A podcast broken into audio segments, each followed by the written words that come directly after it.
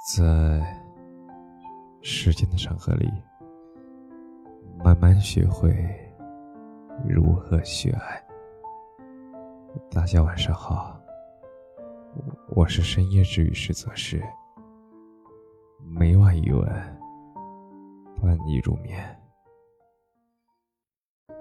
说实话，我一点也不想成为不动声色的大人。村上春树曾经在自己的作品《五五五》里面说过一句话：“你要做一个不动声色的大人了，不准情绪化，不准偷偷想念，不准回头看。”可是我一点也不想成为一个不动声色的大人，我就想成为一个有声有色的小人。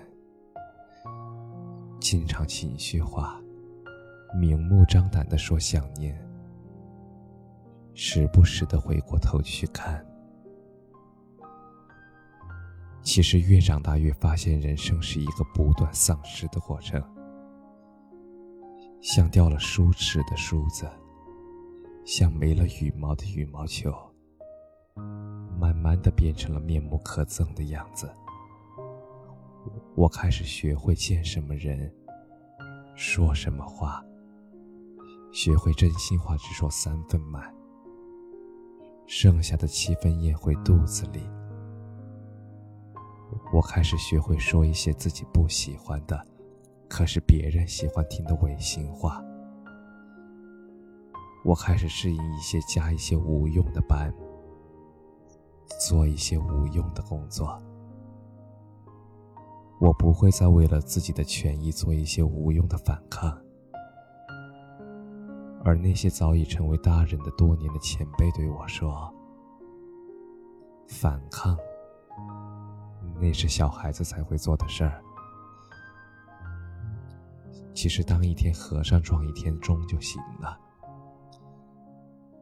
他们一边说，一边揉揉自己日益隆起的肚子。其实我常常听见他们夸赞某个年轻人：“哎呦，那小子真会来事儿，年纪轻轻就这么成熟了。”而我看着他们嘴里的成熟的小子，就是游离在对杯换盏的酒桌前，游离在凌晨两点的工作室里，周旋在复杂的人际关系里。然后担负着重重的家庭责任，踽踽前行。成熟虽然成熟，可是一点也不快乐。记得在上小学的时候，每个班上总是有那么几个喜欢打小报告，每天黏着老师转来转去的，而备受老师偏爱，却不被同学喜欢的孩子。总是觉得那样的小孩过早的人情世故，怎么也喜欢不起来那种圆润劲。可是长大了以后才发现，原来每个人身上的棱角，最后都会被不可避免的磨平。管你喜不喜欢呀，愿不愿意呀，在某种时候，我们都无法避免的成为了某种圆润。有世故的人，所以有时候就特别佩服那些敢作敢为、像野马一样肆意、像清风一样自由的人。佩服他们过得敢于选择自己的人生，佩服他们可以不顾世人眼光，执着的追求心中所想。羡慕他们活得快乐逍遥，所以以前读书的时候，早早谈过的那些恋爱，无一例外都有一个共同点：自由、出格、嚣张叛逆、肆意认为、狂妄潇洒。其实我认为啊，每个人的生活里，总会有那么几次按耐不住的出轨的欲望，跳脱出被父母、社会定义好、规划好的轨迹，跳脱缺乏的、乏味的、循规蹈矩的、自己格格不入的，却又不得不别扭着自己本心的生活。其实每个人心里都有那么一点渴望，渴望去很远很远的地方，去看很多很多的风景，或者渴望去很小很小的地方，小到只剩下天空和自己，小到只有甜水和溪流，暖上一只红薯，带着一只烤鸭。一坐就是一下午。这个世界总是教着我们做大人，可是我还是希望你能保留好自己心中的小孩子。会有人打击你的渴望，会有人否定你的梦想，可是我还是希望你能拿出一点小孩子的执着与单纯。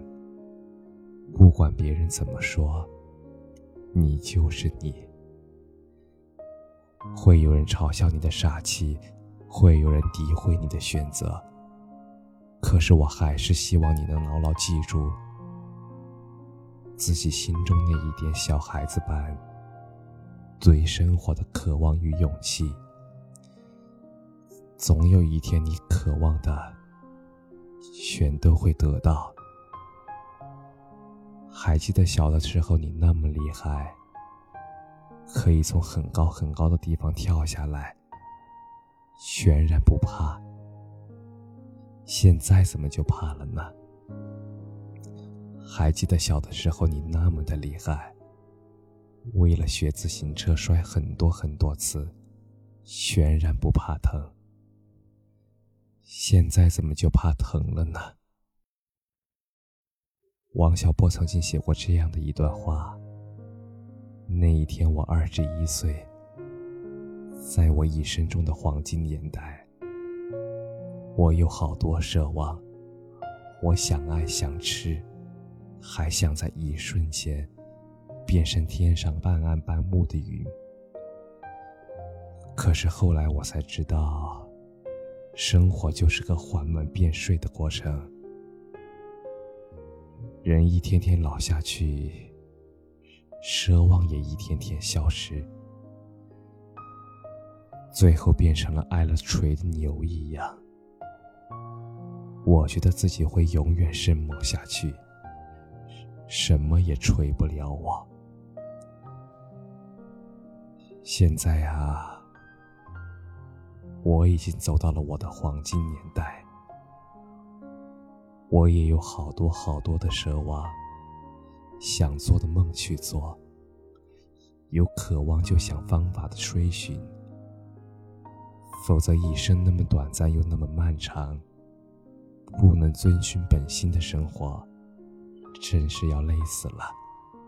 哪怕是挨了锤的牛，也要做挨了锤却不怕挨锤的牛。